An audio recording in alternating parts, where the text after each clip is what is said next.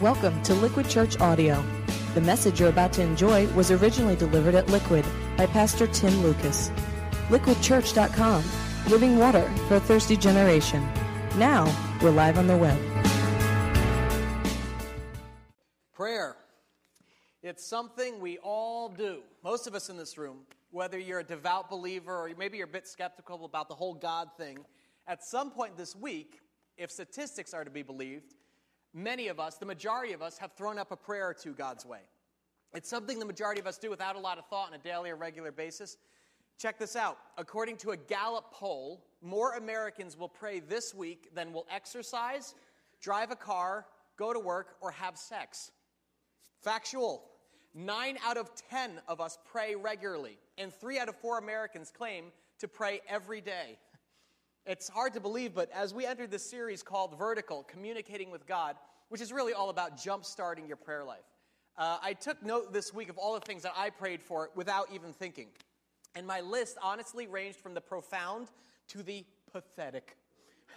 I'll tell you about the profound first. On Monday, um, I found myself still a bit overwhelmed by our announcement last week that Liquid Church is launching out next year uh, as an independent, you know, church launch in, in, in, New Jersey devoted to reaching folks who've never been a church or, or, really haven't been close to God at all. And last Sunday, I told you about the uh, anonymous gift we were given $300,000 for that launch. And on Monday, I was like, again, just felt the weight of that, overwhelmed by that. So I like prayed. I prayed. I was like, God, you've got to give us direction. Please tell us, guide us to the specific place where you want to plant and grow this church. You're going to have to tell us because this is going to affect lives for years to come. Would, would you give me help, not just to completely blow it with the money? Uh, it's a big prayer and one I've already seen partially answered as God sent experienced you know, leaders like Mike and Dave to oversee our financial strategy. But that's a, that's a profound prayer about direction. You ever ask God for guidance in a decision, one that you know is going to affect your life? That was Monday, profound. On Tuesday, a little less so. Uh, I woke up Tuesday morning and I had one thing on my mind. I had to get to the vets by 8:30 because our little hound dog Percy was going in for some surgery. Uh, don't say "ah" too much. It's not so much surgery as it was dental. Um, but they have to put him under. This boy is seven years old and he's got all this like tartar and plaque all over his like fangs and everything. So they're like, bring him in. We're going to put him out and he'll, he'll have um, cleaner teeth and better smelling breath. And that was the part that made me bring him in so I, I brought him in, and you know they had to put him under for anesthesia, which you know like has some risk. And so as I'm driving the dog to the to, to the vet, I'm literally driving. I'm sitting in traffic there, kind of like you know like oh purse, man, I'd be nervous, you know, kind of going out. I was like, why not?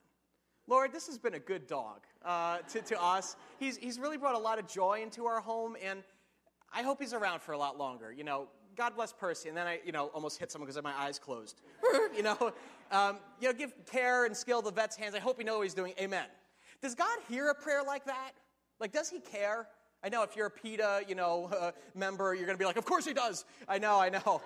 But these are the kinds of prayers we all send up every day. You know, prayers for protection, prayers for guidance. You can see all the, that we have listed up there on our, our graphics. You know, loneliness, family. People pray for money, their health, work, your career, your job, your future, relationships, or lack thereof. Some of them are really profound, long ranging implications. Where to launch a church, whether to start a marriage. Some pathetic and trivial, my pet's dentistry. you don't even have to be religious or a devout believer to take a shot at prayer. On Wednesday, next day, I was meeting with a, a friend of mine, and he's not particularly religious. He considers himself spiritual, not religious. But he's like, I want to pick your mind. He's an entrepreneur. He owns his own business, been at it for a while, but he's like, I'm just worn down. I'm just exhausted. And he's questioning things like maybe he should just sell his business. He's like, I wake up to him, I'm just like, is this all there is? As I said, not religious, and that's why he called me. He's like, I'm ex Catholic, and he's like, you're kind of like my priest. Only you're not as weird, and it seems you're married. That's true.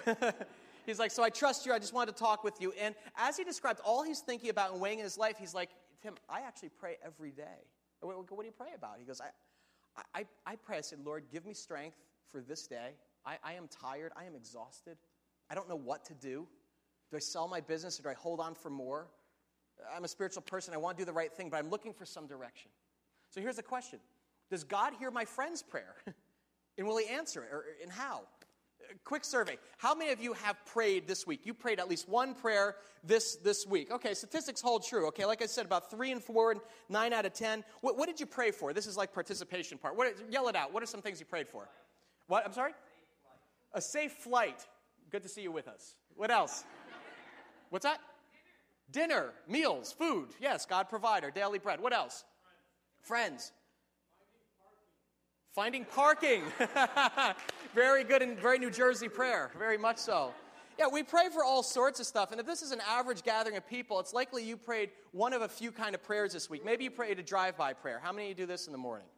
You kind of like hit the ground running in the morning. You got to go to work, and, and you know, maybe you get to Starbucks or something, but it's like the best you can do is a quick, like, Lord bless the day, out the sunroof as you're ripping down, you know, you know 287 it's not like out of a deep sense of spirituality, but like it's kind of like, well, you know, you know, I gotta, you know, at least say, God, get my back.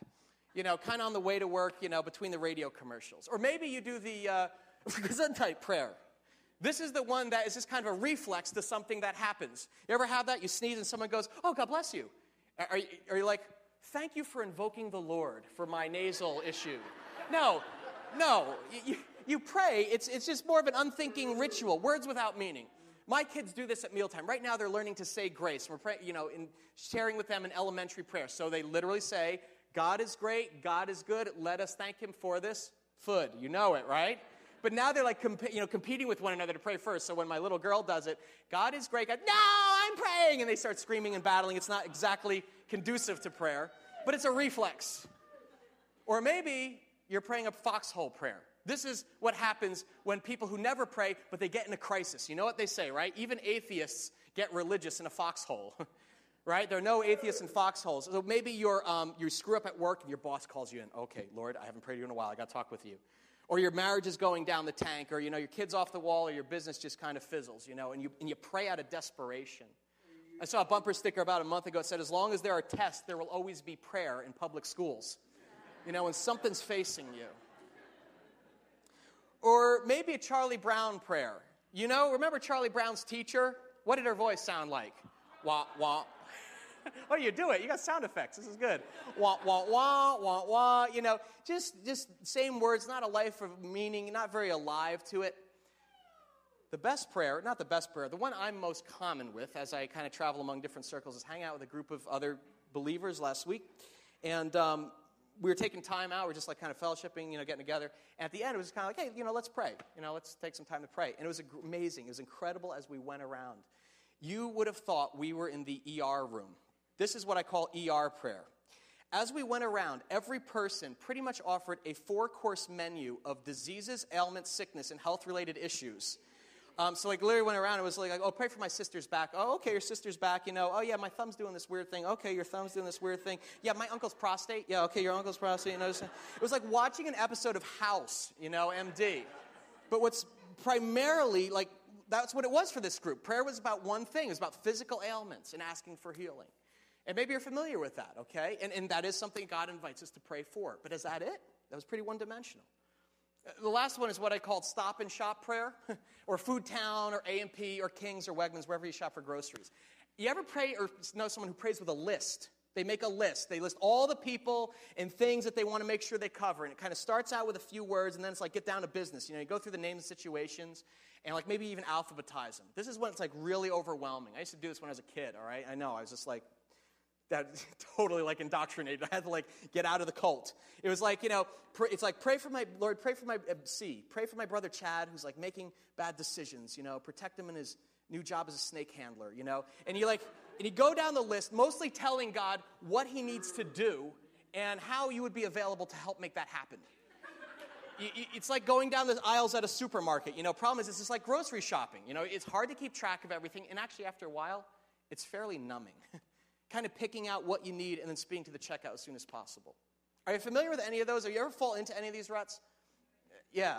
Again, quick survey and show of hands. Just be honest, please. How many of you honestly feel like you need a jump start on your prayer life this fall? Okay, you're not at all in uh, in a small circle. It's funny, but prayer is supposed to be simple. I mean, that's a simple. De- it has a simple definition. Prayer is literally communication with God. What we're calling getting vertical that is an earthbound creature establishing a connection with heaven. a human creature actually enjoying conversation with his divine creator.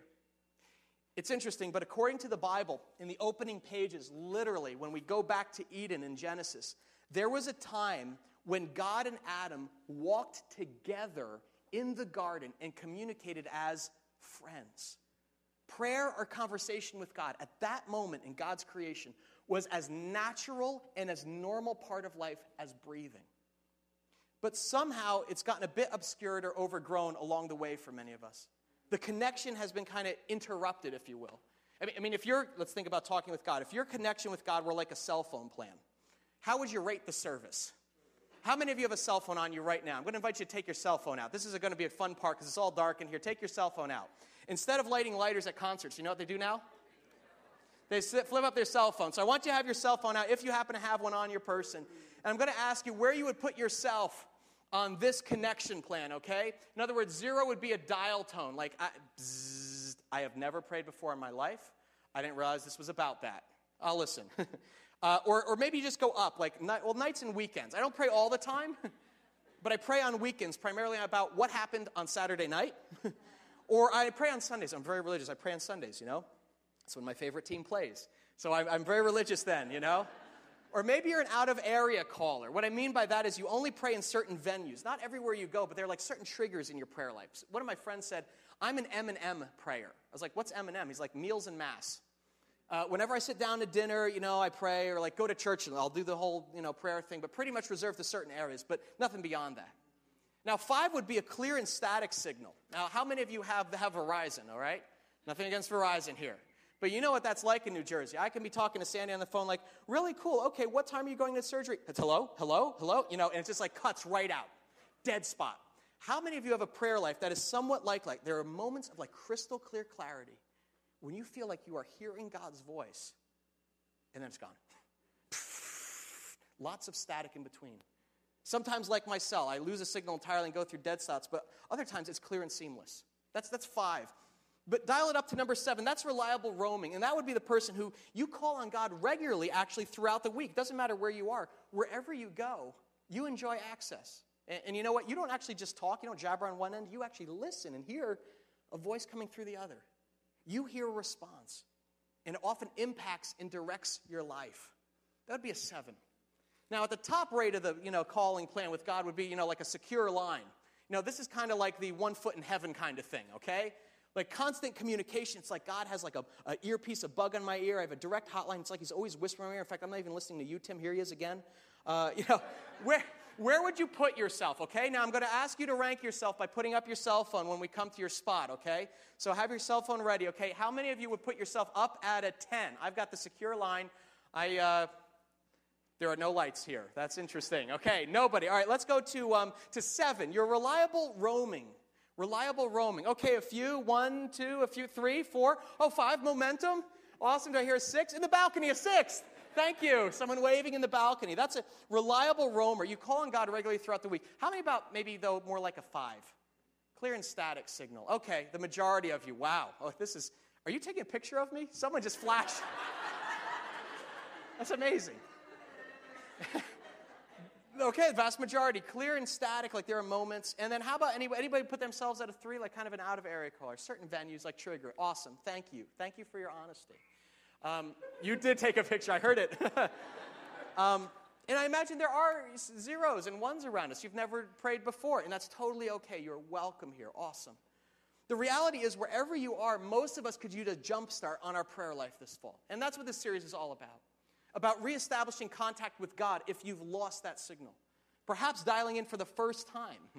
Or if things are going well for you, just strengthening that connection and actually asking you to do something. Would you come alongside the rest of us who could use your help? Perhaps the reason that many of us struggle to maintain a vibrant prayer life is that while prayer is like simple in concept, like just talking with God, yeah, it's very difficult in practice. I would add a few other kind of prayers to my list. My prayers are mostly qualified as ADD prayers. I, I, don't, I don't officially have it, but that is like what it is like. Typically, I got a very busy mind, and that's what it's like when I pray. And no, no offense to anyone who has ADD or whatever, I'm a little hyper. But when I, when I try to concentrate, it is like my mind is like on pop rocks, like hyperlinks to all sorts of stuff. literally, I'm praying this past week. I'm like, Lord, would you um, bless my friend um, Tara, who is, um, you know, she's married to that Mike. And um, he like owes me 20 bucks from lunch the other day. He's like, so cheap, Lord. I, um, I he just totally stiffed me at Dairy Queen, uh, of all places, which I love the blizzards there. The blizzards are excellent. Um, speaking of which, Lord, I need to go on a diet this fall. Would you please? This is getting ridiculous. I am totally overeating. I am totally stressed out because of work. You know, my job is a challenge, and just um, job. Speaking of Steve Jobs, I love Apple laptops, man. Those things are like awesome. I literally you start out praying for one thing and you end up 72 paces in the other direction. And, yeah, okay, a few people know this one ADD prayers. Okay, a few of them. Or if it's not ADD, your mind's so active, you pray the Lunesta prayer. Dear God, the little sleeping butterfly comes down from the heavens. It's no wonder most people find prayer difficult. I mean, none of those habits are easy to maintain, none are very life giving. In fact, most are uttered out of ritual or a harried mind or, or guilt or mindless tradition. In, in fact, most of the words that we kind of throw up at God each week are not actually even necessarily prayers. I once remember hearing a preacher say, God hears your every word, no matter how insignificant. But actually, Jesus seemed to contradict this in Matthew 6, where his disciples said, Lord, teach us how to pray. I'll invite you to turn to Matthew chapter 6. We'll just look at a few verses tonight, verses 5 through 8. And uh, you can grab a Pew Bible, it's also in your bulletin. Make sure you have a pen or a pencil because I'm going to ask you to circle some words. Can we get a little bit of lights there? Thanks, Francisco, so people can follow along. This is Jesus' first teaching in the Gospels on the subject of prayer. Matthew 6, verses 5 through 8. You can follow along with me. And when you pray, Jesus said, do not be like the hypocrites, for they love to pray standing in the synagogues and on the street corners to be seen by men. I tell you the truth, they've received their reward in full. But when you pray, go into your room, close the door, and pray to your Father who is unseen. Then your Father, who sees what is done in secret, will reward you. And when you pray, do not keep on babbling like pagans, for they think they will be heard because of their many words. Do not be like them for your Father knows what you need before you ask Him. Verse 9 This then is how you should pray. Everyone together? Our Father in heaven, hallowed be your name. Stop right there. And you know, many of you have heard the rest of it, even if you haven't been in church for a while. What is that called? Our Father, hallowed be your name, and the rest? The Lord's Prayer. And Jesus gives them a model for how to pray. Now, stop here because most people launch into prayer just like that, and then it becomes a little bit like a formula prescriptive, like, okay, I might make sure I cover the bases. But Jesus doesn't start there. He starts back actually on two specific ways not to pray. Look at verse 5. Jesus cites another prayer here as of, to avoid, and that's a Broadway prayer, right? da, da, da, da, da, dear God. Public prayer done to look good. Now, you stick around church long enough, and you're going to see this. These are prayers done for show, to show off how much we know. You could call it kind of a preacher prayer, which, no offense, I know I'm a preacher, but it's pretty common in church circles. You've been in the presence of other people who, when they pray, they like get into this foreign language that you're not sure if it's from the 1600s or 2020. You know, there, there's, there are high minded, holy sounding prayers with thinly veiled hints, usually on how other people who are in the room should behave. You know, like Holy Lord, we thank you for your righteousness and the continued sanctification of everyone in this room. I want to beseech you to bless Donna and her fiance who seem to be struggling with purity.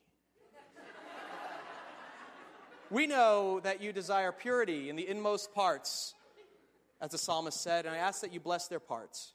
Give them discipline and a renewed sense of propriety. A little gossip, a little bit of theology, but most of it for the benefit of people listening. The preacher prayer believes prayer is pretty much God's like chosen platform to teach other people who are listening. And Jesus actually says here, yeah, those um, prayers actually kind of bounce off the ceiling. God's not interested in them.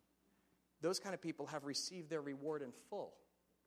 Instead, look at verse 6. He says something interesting. Prayer is not public, but it's to be private and personal. You go alone into your room, close the door, not for others, but for you and who? your Father. It's about this relationship with the God who created you. Now, more about that in a moment. But if you look at verse 7, he condemns one other kind of prayer vomit prayers, right? Babbling like pagans. For they think these people will be heard because they're many words, just kind of pouring out religious sounding phrases or laundry lists of wants and desires that we think will get God to pay attention. But he says, actually, that's the wrong approach because, in fact, look at verse 8. Your Father actually already knows what you need before you ask him. So here's a novel thought. If God already knows, what is prayer really for? What if prayer weren't so much for God to fill him in, but for you to fill us up? Something mysterious happens in prayer, Jesus says. In real prayer, as Jesus taught his followers to pray, it's not so much about saying the right things or choosing the correct words or a secret formula as it is about assuming the correct posture of your heart and mind before God. It's a posture of honesty and humility before the one who created you. It's really about entering into a relationship of trust and care as a, as a needy child before their good and loving father. Look at the message paraphrase, would you, of Jesus' instruction? I love this. This is in the right hand column. It says, And when you come before God, don't turn that into a theatrical production either. All these people making a regular show out of their prayers, hoping for stardom. Do you think God sits in a box seat? Verse 6, look at this. Here's what I want you to do find a quiet, secluded place so you won't be tempted to role play before God. And just be there as simply and as honestly as you can manage. The focus will shift from you to God, and you will begin to sense His grace, His loving kindness towards you. The world is full of so called prayer warriors who are prayer ignorant. They're full of formulas and programs and advice, peddling techniques for getting what you want from God. Plant a seed, six steps of prosperity. Don't fall for that nonsense. This is your Father you are dealing with, and He knows better than you what you need. With a God like this loving you, you can pray very simply like this Our Father in heaven. So, Jesus and His first lesson on prayer to His disciples begins actually with two negative examples of what not to do before he launches into his model called the Lord's Prayer. Notice in verse 5, he actually says, and when you pray. Notice he doesn't say if you pray. By the way, if you decide to pray, this would be a good way to go about it. That is, although there are ways to do it wrong, it doesn't mean we shouldn't try. Jesus is saying that prayer should be the normal, recurring, regular activity of every follower of Christ. So the question is, where do you begin? If we're supposed to pray without ceasing, but there are so many ruts and potholes to fall into along the way, where do you start? Well, Jesus gives us a clue, and I take out your pen or pencil, and you can write in the Bibles, as you know. In a word that he uses four times here in his teaching in Matthew 6, verses 5 through 9. What's the word you see four times actually capitalized, begins with the letter F. It frames the whole relationship Father. This is about relationship. You circle that word Father. Any understanding of prayer begins with a recognition of who's on each end of the line. Who am I that's speaking? A child. Who's listening? My loving father. And not just any father. The word Jesus uses here for father is a translation. It's a translation from the original Aramaic word that begins actually with A. Anyone know it? Abba. That is an Aramaic word that means father, but it's more than just a formal title like, you know, Heavenly Father. Abba was best translated in Jesus' day in our language as daddy. It is the most tender, personal, childlike kind of name by which to call someone daddy, Abba. And if you understand the ancient Jewish culture in which Jesus lived and ministered, you'll discover Jesus was inviting his followers to do something unprecedented, totally revolutionary to refer to the God of the Bible, the Lord of all creation, by the name Daddy. Some of you know, Jewish folks in the Old Testament times, they had such respect, reverence, even fear for God that they wouldn't even write out his name. You still see that today with Jewish folks. I have a Jewish friend, whenever he emails me, he spells out God G slash D. Why? you omit the middle letter of the full name out of reverence or like becoming too casual or familiar with a, holy transcendent God. But here comes Jesus in Matthew 6, and he says, I'm going to tell my followers how you address God in prayer. And he says simply, address him as your Abba, Father. He's your daddy. A personal, loving, intimate father who cares tenderly for you. In the Old Testament, it's amazing. Some people are like, it doesn't seem like these have one to do with the other because God seems so different, Old Testament, New Testament. In the Old Testament, God revealed himself as a powerful, fearsome deity. smoke and lightning preceded his presence. This is like Charlton Heston, you know, you ever see that, the Ten Commandments? If, and it's true, if you touched the mountain on which God met Moses, you would have struck dead. And so, Israelites, early on, people believed in God, learned to keep their distance. The idea of speaking directly to God was like a non starter. Instead, they used operators or intermediaries called priests to connect them. If they wanted to have an audience with God, you called upon a priest. Uh, would you please connect me with God? If you're Catholic, you can identify it with that, yes? it's a tricky arrangement. I mean, how can you actually get close or personal to someone if you have to go through their spokesman? but then Jesus appears on the scene in the New Testament in Matthew and says, not, not anymore. Now that I am here, you can talk directly and personally with God, just like you're talking face to face with me. Wink, wink. The only requirement is that you relate to him as a child relates to her father, or Abba, or Daddy. In speaking of prayer, Jesus uses one of the most tender intimate words in known human language. And, folks, this is key. If you're going to improve your reception this fall and reestablish direct contact with God or revitalize your prayer life, you have to know Him in an intimate way, and that is as your Father. If this is a foreign concept to you, the good news is that Jesus provides us a way to do that. You go back to our prayer scale. Okay, where were you on the on the calling plan there, right? Let's say you're at zero, dial tone. You've never prayed before. How do you establish a connection with your Heavenly Father? The God who knows your name and conceived you in love. There's actually a prayer that you must pray before all other prayers. and it's the prayer by which you recognize Jesus as the Son of your Father, the Son of God, who gave his life for you. That's why we put the cross up on the wall. Jesus sacrificed himself for your failings, your flaws. And he rose again so that you could reconnect with your heavenly father. That's what we call salvation. Ever hear that phrase? And in romans 10 we're promised this. If you confess with your mouth that jesus is lord and believe in your heart that god raised him from the dead you will be saved. You enter into a life-giving connection with your father for it's by believing in your heart that you're made right with god and it's by confessing with your mouth that you're saved everyone who calls on the name of the lord will be saved. So there's a prayer that comes before all other prayers, and it's the prayer that God hears from any man or woman, any child who actually says, Father, I want to be in your family. And the idea is that to reestablish direct contact with your father can only happen through placing your trust in his son. In other words, kind of to get on God's calling plan, you have to pray the first prayer first, the one in which you say, God, I need you in my life.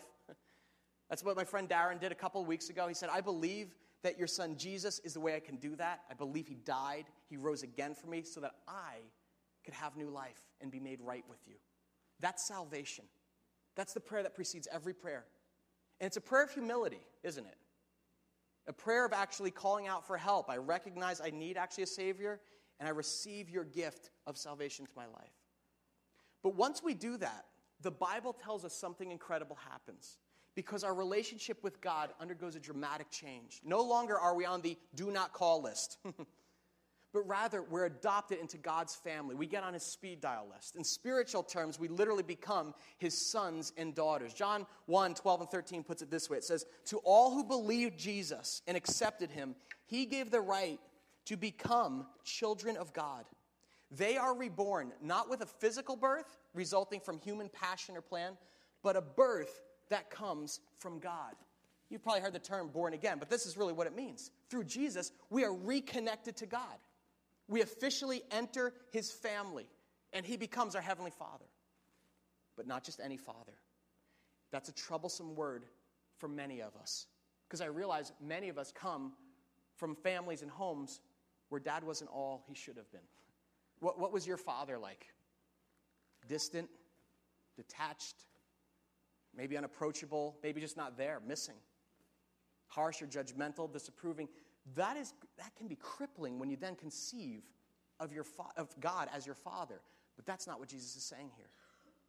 He says, Your father, your Abba, is everything your earthly father wasn't. He is love personified, daddy.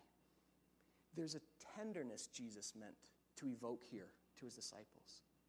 He's saying, God has a desire to embrace and know and accept you just as you are, not as you should be, and to care for you as only a doting father is capable of. And until you relate to him like that, as your loving daddy, your prayer life will never get off the ground. That's what Jesus is hinting at by mentioning it four times in his introductory teaching on prayer before he even gets to the Lord Prayer. I was cleaning out my phone messages um, this week, and um, I have six that I've been saving for some time that the little gal from Verizon says they are about to expire. And uh, I wanted to take a moment and just take kind of a risk here, showing, sharing something a little personal with you, and share a couple of them with you. Would that be all right? Now, I'm going to call my voicemail. Can I put this on, Rick? See if we can get this for people, okay? Please enter your password, then press pound. You have six saved voice messages. To listen to your messages, press 1. First saved voice message. Oh, hi, Dada. Hi, Julie. I miss you. Are you home yet? I miss you. You don't even know that I This message will be saved for 16 days. Next message. Listen.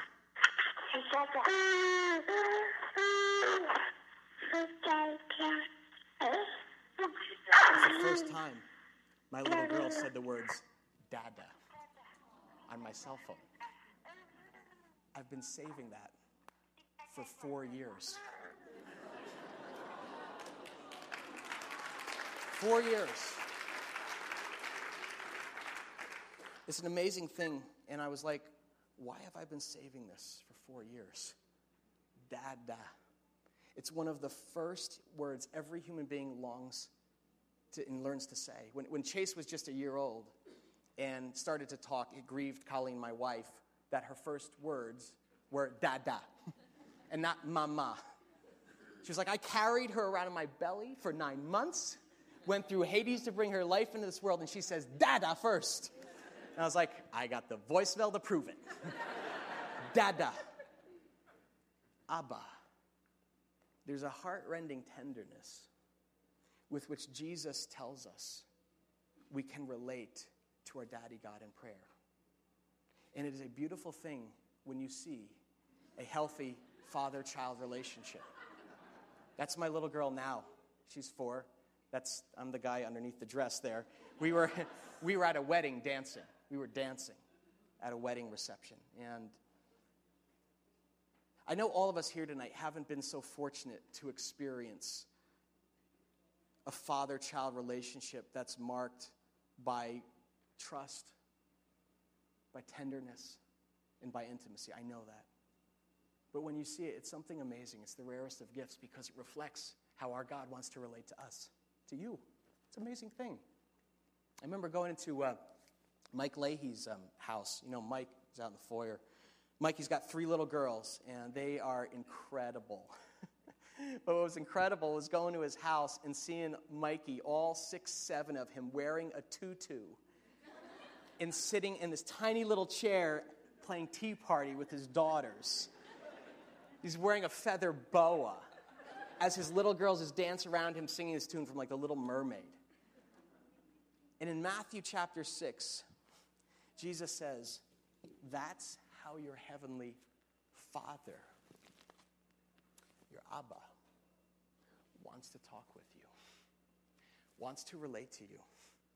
That's how much he cares for you. And this is unprecedented in all of recorded history. No one in organized religion had ever addressed God as my Father, my personal, yet this is precisely what Jesus did in all his prayers. So, this title that Jesus introduces to you and me into his first century Palestine, it was revolutionary. And he intended it to challenge all previous conceptions of what your Father's really like how actually approachable He is, not distant, and how intimate and trusting a kind of relationship you can ho- expect to have with Him. And, folks, this is key if you're going to improve your reception and reestablish direct contact with God. You have to know Him as your Father. Otherwise, it becomes a duty, not a delight. They say people are driven to prayer for th- one of three reasons duty, give us this day our daily bread. I know I got to pray this thing. Or delight, my daddy, my Abba wants to hear from me. Or sometimes desperation when your world collapses in and says, I, I got nowhere else to turn. Who can I turn back to? Back to my Father. I saved those voicemails for uh, four years, and um, in the course of getting my voicemail every day, I've probably listened to it about a thousand times. Why? Because they're the voices of the people closest to my heart. What father doesn't love to hear the words daddy from his child? To hear his son or daughter say, Daddy, hi, daddy, I miss you. And mom coax him, better be home soon, better be home soon.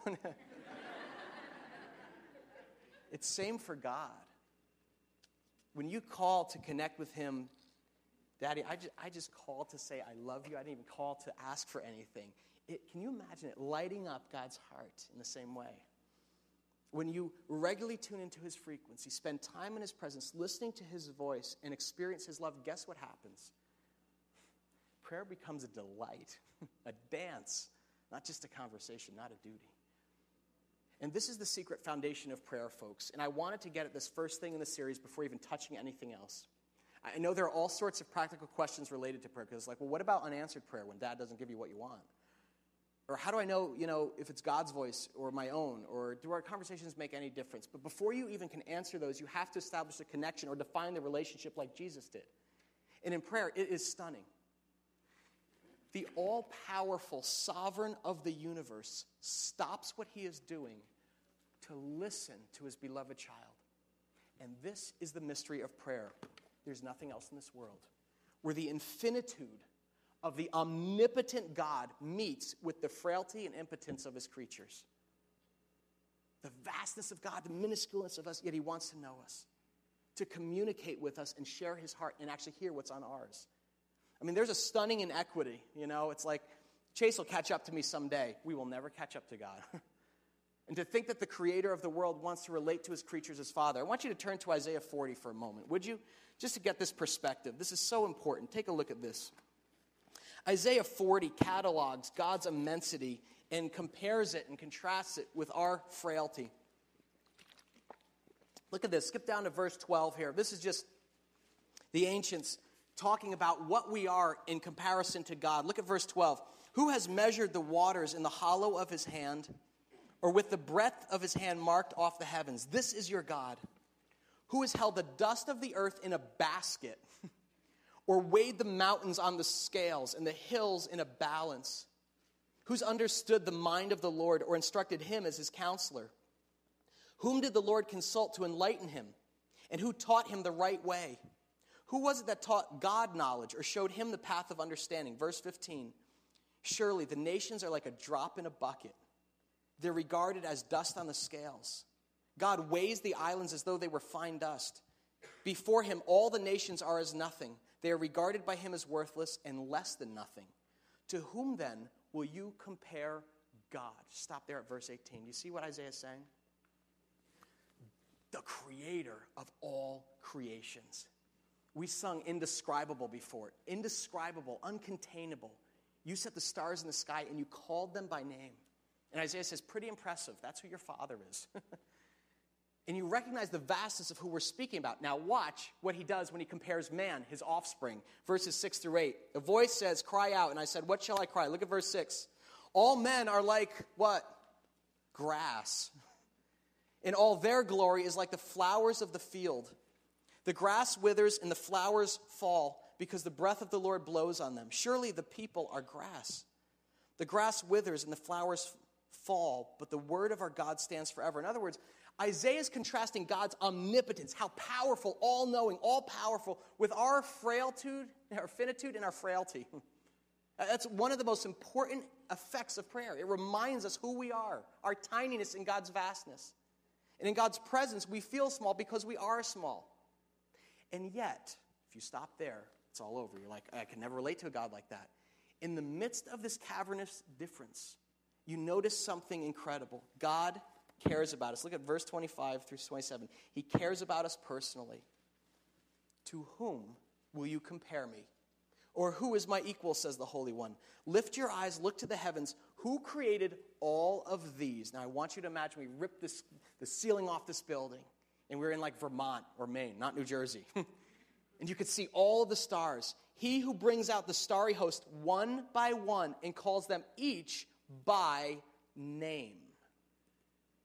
He knows your name. Because of his great power and his mighty strength, not one of them is missing. He sustains everything in the universe, from star to blade of grass to your life. Do you? Why do you say, O Jacob, and complain, O Israel, my way is hidden from the Lord? My cause is disregarded by my God. Do you ever feel like that? that God doesn't care? That he's not paying attention? I mean, if he's got all this going on, how's he going to remember about me? Do you not know, verse 28, have you not heard? The Lord is the everlasting God the creator of the ends of the earth. He will not grow tired or weary, and his understanding no one can fathom. He gives strength to the weary and increases the power of the weak. Even youths grow tired and weary, and young men stumble and fall. But those who hope in the Lord will renew their strength. That word hope there is not just like, take a little hope. Who actually spend time in God's presence will be renewed. They will soar on wings like eagles. They will run and not grow weary. They will walk and not be faint. And it's amazing, but Isaiah is saying something incredible to us. That although our God is almighty and all powerful, he cares for you so intimately and so personally. He actually longs to renew your strength, for, for you to know him personally, and actually to, to draw power and life and energy from him. Prayer is where that convergence happens, where the power and love of an all seeing God intersects with the weakness and need of his dependent offspring, where the all powerful Father takes pleasure that his all needy children come into his presence. I came across a great picture that just kind of captures this incredible truth. This is a picture from John F. Kennedy's administration around 1963. And it's an amazing one because you see, if you're listening on the internet, I'll describe it to you. you see little John John, his little boy there, who's only a couple years old, kind of peering out of his desk, the presidential desk, right between his daddy's legs, while his daddy is presumably deciding the fate of the free world. Capture that. The most powerful man on earth, wielding the most power in all of known humanity, and his little boy peering out from underneath in between his legs. That is a picture of God and us. An all powerful sovereign. not just the leader of the free world, but creator of the universe, responsible for sustaining it, and he gives us access to his office. just as JFK didn't shoo John Jr. out of the Oval Office, we are not shooed out of God's throne room. Rather, he delights in us being there. These are pictures from the Kennedy School of Administration. Incredible. Look at this. I love this. The leader of the free world stopping whatever it is, is probably on the phone to Khrushchev, just hang on, Call waiting. My little boy is doing a dance. They're doing the Macarena, and he claps along. It's a rare thing. You rarely see that kind of tenderness and intimacy in, in the halls of power in the real world. but that is how God delights in our presence. He does not receive us as a foreign official, or, but as a beloved and cherished son or daughter. I mean, it trumps everything the father child relationship. I was visiting a friend at his corporate office this week. He's a guy who's fairly high up in his organization.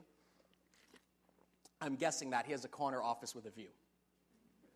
Nicer than my office. He's got awards on the uh, wall, he's got plaques on, uh, on, his, uh, on his cabinets and everything, and his shelves, and important looking charts. He's kind of in corporate stuff. And uh, he has a whiteboard in there for, I guess, brainstorming sessions. And when I walk in, I loved it because I walked in, and on his thing, you could see like some things were erased, like global strategy, whatever. And written in these big bubble letters, it said, I love you, Daddy! Exclamation point. And I walked in, I was like, New campaign? You guys got rolling that out? And he goes, you know, no, no, no, my daughter, my daughter came in. And the great thing is she's about 17, which is incredible. and he goes, she, she has permission to break in at any time to express her love to me. I mean, this is, this is what my, this is, that's what prayer is about. So I took the marker and I wrote the word big in front of daddy. I love you, big daddy. I was like, let's see how they interpret that. Andrew Murray says this He says, It is in prayer and its answer that the interchange of love between the father and his child takes place. It is to prayer that God has given the right to take hold of him and his strength. Take hold of God and his strength. God's immensity and power and our smallness and frailty are not at odds. It's as if God is, is not, he's too busy to carry his bigger, more important things on his mind. Later on in Luke chapter 12, Jesus reminds his disciples of God's intimate care and interest in their lives. Remember, he says, Aren't five sparrows sold for two pennies, yet not one of them is forgotten by God? Indeed, the very hairs on your head are all numbered. Don't be afraid. You are worth more than many sparrows. He cares about the details of your life. All the small things you might think be too trivial or to tell him about your, your career or the direction of your job, your work, your relationships or your lack thereof, your finances, your health struggles. Yes, all are of intimate interest to your Father. In fact, Jesus tells us in Matthew 6, he says, Your Father knows what you need before you ask Him. So then, what is prayer? If God already knows our needs and wants to meet them, what's prayer? I mean, most of us conceive of prayer in consumeristic terms. We ask for things, we get a response. We make a request, we get an answer. What if prayer was not primarily about transactions and requests, but about renewing a relationship every day? About putting ourselves in a place every day where we can be loved on by the God who knows all our needs and gain His perspective on our lives, on our world. And daily receiving a dose of what we need most, which is a father's love and affection. It's amazing, but our God wants to be known. He wants to be sought out. He says, Seek after me and you will find me. I'm not here to play hide and seek. That's what you were made for. And, folks, that's what's available to you. But you have to begin with these words, Jesus says Our Father in heaven, my Abba. Tell your daddy what he already knows about you. Tell him you actually want more and desire to know him more, to hear his voice more clearly, and see his power more clearly in all the vital areas of your life job, marriage, or church. So, this is a challenge for you this week as we kick off this series on prayer to pray one thing this week. One thing. Don't even pray for other stuff. Start getting out your. Li- God, Father, will you give me the strength this fall to make one or two clicks up on the calling plan over this next month? That November 2006 would be the month that God did something miraculous in your life. Established a permanent connection between you and Him because of a new level of intimacy in which you know Him and understand Him. If you want that, actually beginning to praying about prayer, yeah, for starters. You have to relate to him as father and take your place as his dependent child. C.S. Lewis has a great quote. I put it in your bulletin. You can look at it. It's profound. It's rocked my world this week. The prayer preceding all prayers is this May it be the real I who speaks, and may it be the real thou that I speak to. In other words, any prayer that God hears begins with honest confession who we are and who God is. You know what confession is, by the way, right? It's just admitting to God what He already knows about us. and perhaps that begins with a simple prayer this week, like requesting even the desire to pray. Did you know that even that's a gift from God? The desire to pray is a gift from God. To admit your weakness and that you actually need His Holy Spirit in a new way to help you. That's the other piece of the equation. When God relates to us as Father, we're to relate to Him as children who are in need of something. The rest of the Lord's Prayer is about that. True Abba prayer says, Come just as you are. For this series, I'm reading this fantastic book, recommend to you. Some people always say, Hey, what do you read? And kind of inform some of the things. It's called Prayer. Does it make any difference? Great book. It's by Philip Yancey. I can recommend it to you. We put a link to it on our website. And Yancey writes this He says, Sometimes I wonder if the words I use are the least important part of prayer. Who am I and who is God? If I can answer those two questions, the words that I pray recede. Prayer invites me to lower defenses and present the self that no other person fully knows to a God who already knows. When Jesus said in his Matthew 6, which is our text, go into a closet, close the door, pray to your Father in secret, that sometimes puzzles commentators. I read one commentator who was like, actually, most houses in Jesus' day only had one room, no closets. in other words, most likely, Jesus is using a figure of speech here, and he's inviting each of his followers to construct an imaginary room, a sanctuary of the soul that fosters complete honesty before God. And though you need not find a literal closet, somehow you have to ensure that your prayers are actually heartfelt and honest and not a performance. As Jesus instructed us in Matthew 6, he said, Here's what I want you to do find a quiet, secluded place so you won't be tempted to role play before God. Just be there as simply and honestly as you can manage. And that's no easy task, is it?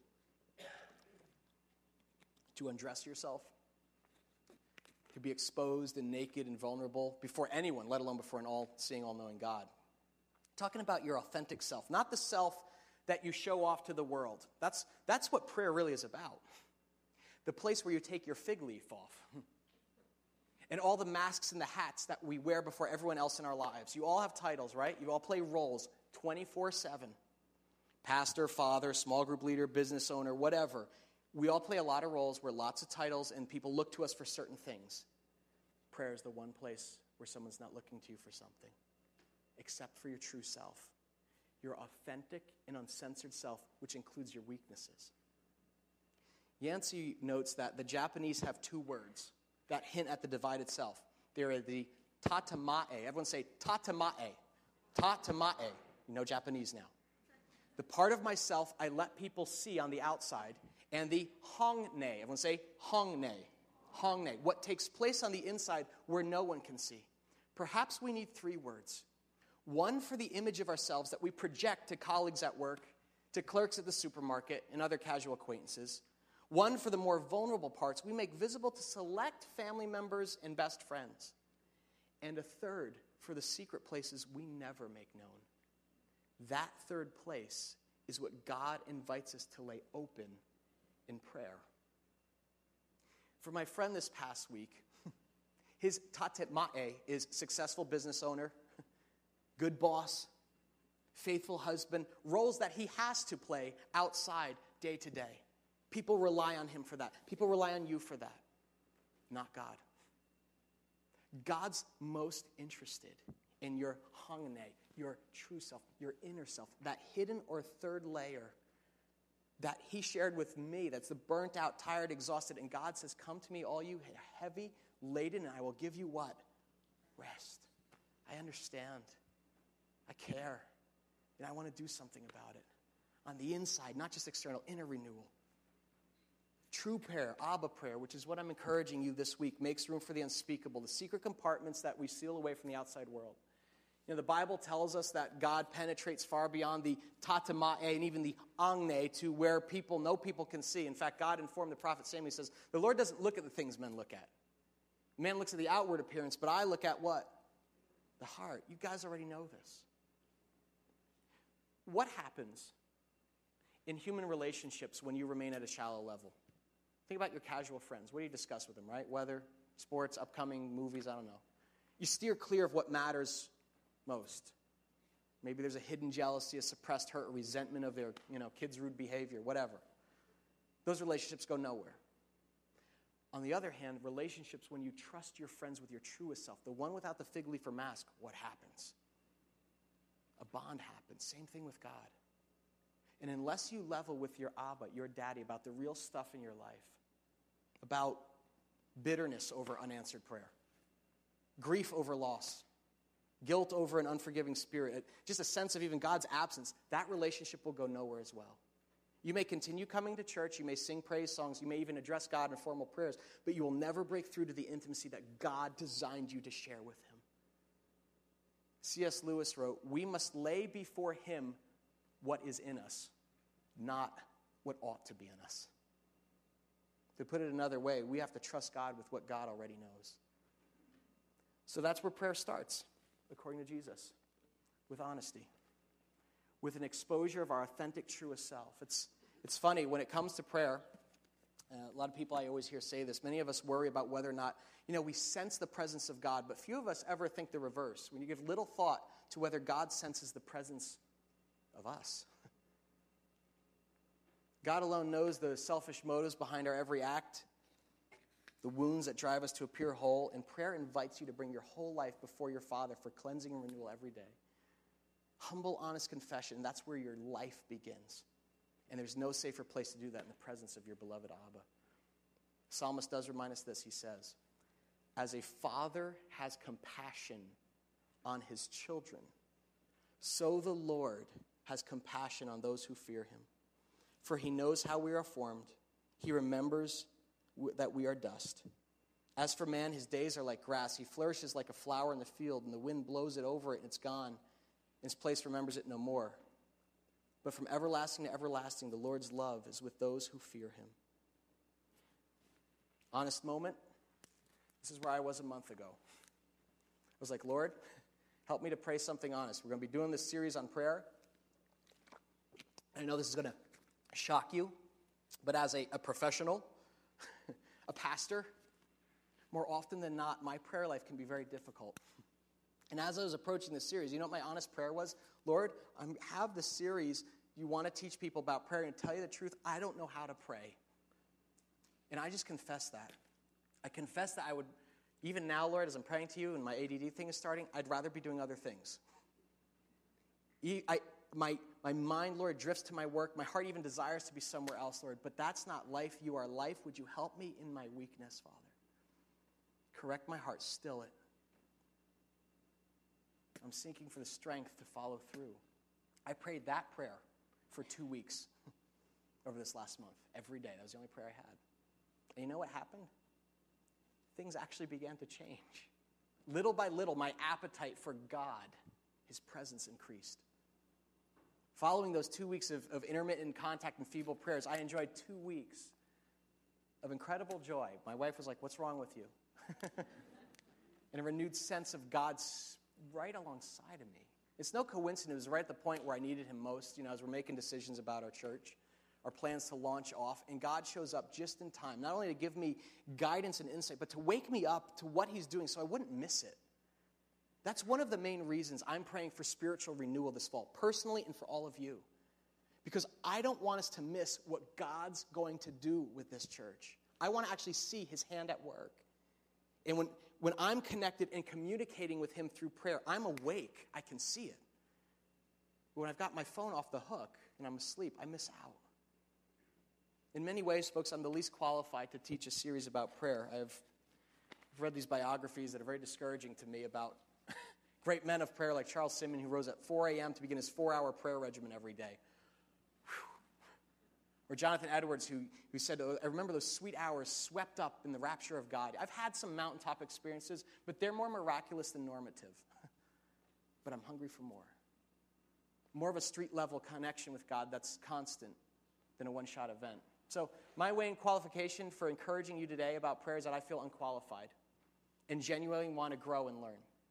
And what I've discovered is the posture of an honest, dependent child. So, take Jesus' invitation as a challenge this week. Take a look at it. You're going to circle one thing, walk away, and fold it in your bulletin. Here's what I want you to do, Jesus said. Tomorrow or tonight, you find a quiet, secluded place so you won't be tempted to role play before God. Just be there as simply, as honestly as you can manage, and the focus will shift from you to God, and you will begin to sense His grace. No words are even needed. Does God listen to a prayer that has no words? God is so good and so honest about who we are. That even when we're weak and dependent on Him, He does the work for us. That's what we're promised in Romans 8. I'll just close with this. This is amazing. In the same way, if we don't know how or what to pray, it doesn't matter. The Spirit does our praying in and for us, making prayer out of our wordless sighs, our aching groans. Challenge to you. Could you commit at least 30 minutes this week just to be with God with no agenda, just to be in daddy's office for 30 minutes and find a closet and give that time to be with your Abba. Even if you can't find the words, your mind wanders. And maybe even just pray for the desire to pray and be reconnected. Or give you a new lens to see Him. My Father? My Father? When Jesus taught His followers to pray, He started with just basic words the real thou that you're speaking to, your Father in heaven. Holy is his name, our infinite creator and our intimate friend. We honor and worship him as our creator and yet draw close like a child who embraces him as daddy. I'm going to invite the worship team to come on up here. We're going to close in worship. But I need to tell you something. My wife, I'll share something other intimate. My wife is not particularly close with her father. And that's, uh, that's my father in law. It's kind of painful. It's a wound that she and we both carry. Um, but she tries to make the best of their relationship. And it's characterized as infrequent, I would say, kind of touch and go, intermittent contacts around the holidays and such. But I was talking with her this week. I was like, sweetheart, what would your response be if we came home one day next week and we see the red light flashing on our answering machine? And if you press play and you heard your father's voice, Colleen, it's your dad. Honey, I miss you so much. I, I, I didn't even call for anything. I just wanted to hear your voice. I miss you. Call, call me back, will you? I really want to talk with you. I said, What would you do? And she replied with kind of tears in her eyes. She was like, I wouldn't even take my coat off. I would call, I'd be on that horn and call him back immediately. That's how God feels about each of us, his children. He misses us. He longs to hear your voice and to speak to you for no other reason than because he's your father who cares. He wants to hear what's going on, what's got you down, what's hurting, what's got you dancing or filled with joy. Is it possible you've been ignoring the red light flashing on your answering machine? That you've let some of God's messages go unreturned? He's not angry with you. Lonely is more like it. The good news is that distance can be bridged with just one call, but it's for you to make. Through Jesus, we're given the connection. Now it's up to us to dial into our Father's frequency. Let's bow our heads and pray. Father, thank you even for the chance to pray in this place. That your heart towards us is so vast and beyond what we can even understand with our human limitations. I thank you that you care. Care in ways for us, Lord, we don't even care for ourselves. Pray for each man and woman here that this night would be the night where they would take a step back to you, Father. Maybe praying for the first time to receive Jesus into their heart and life. Maybe reconnecting after a long time away.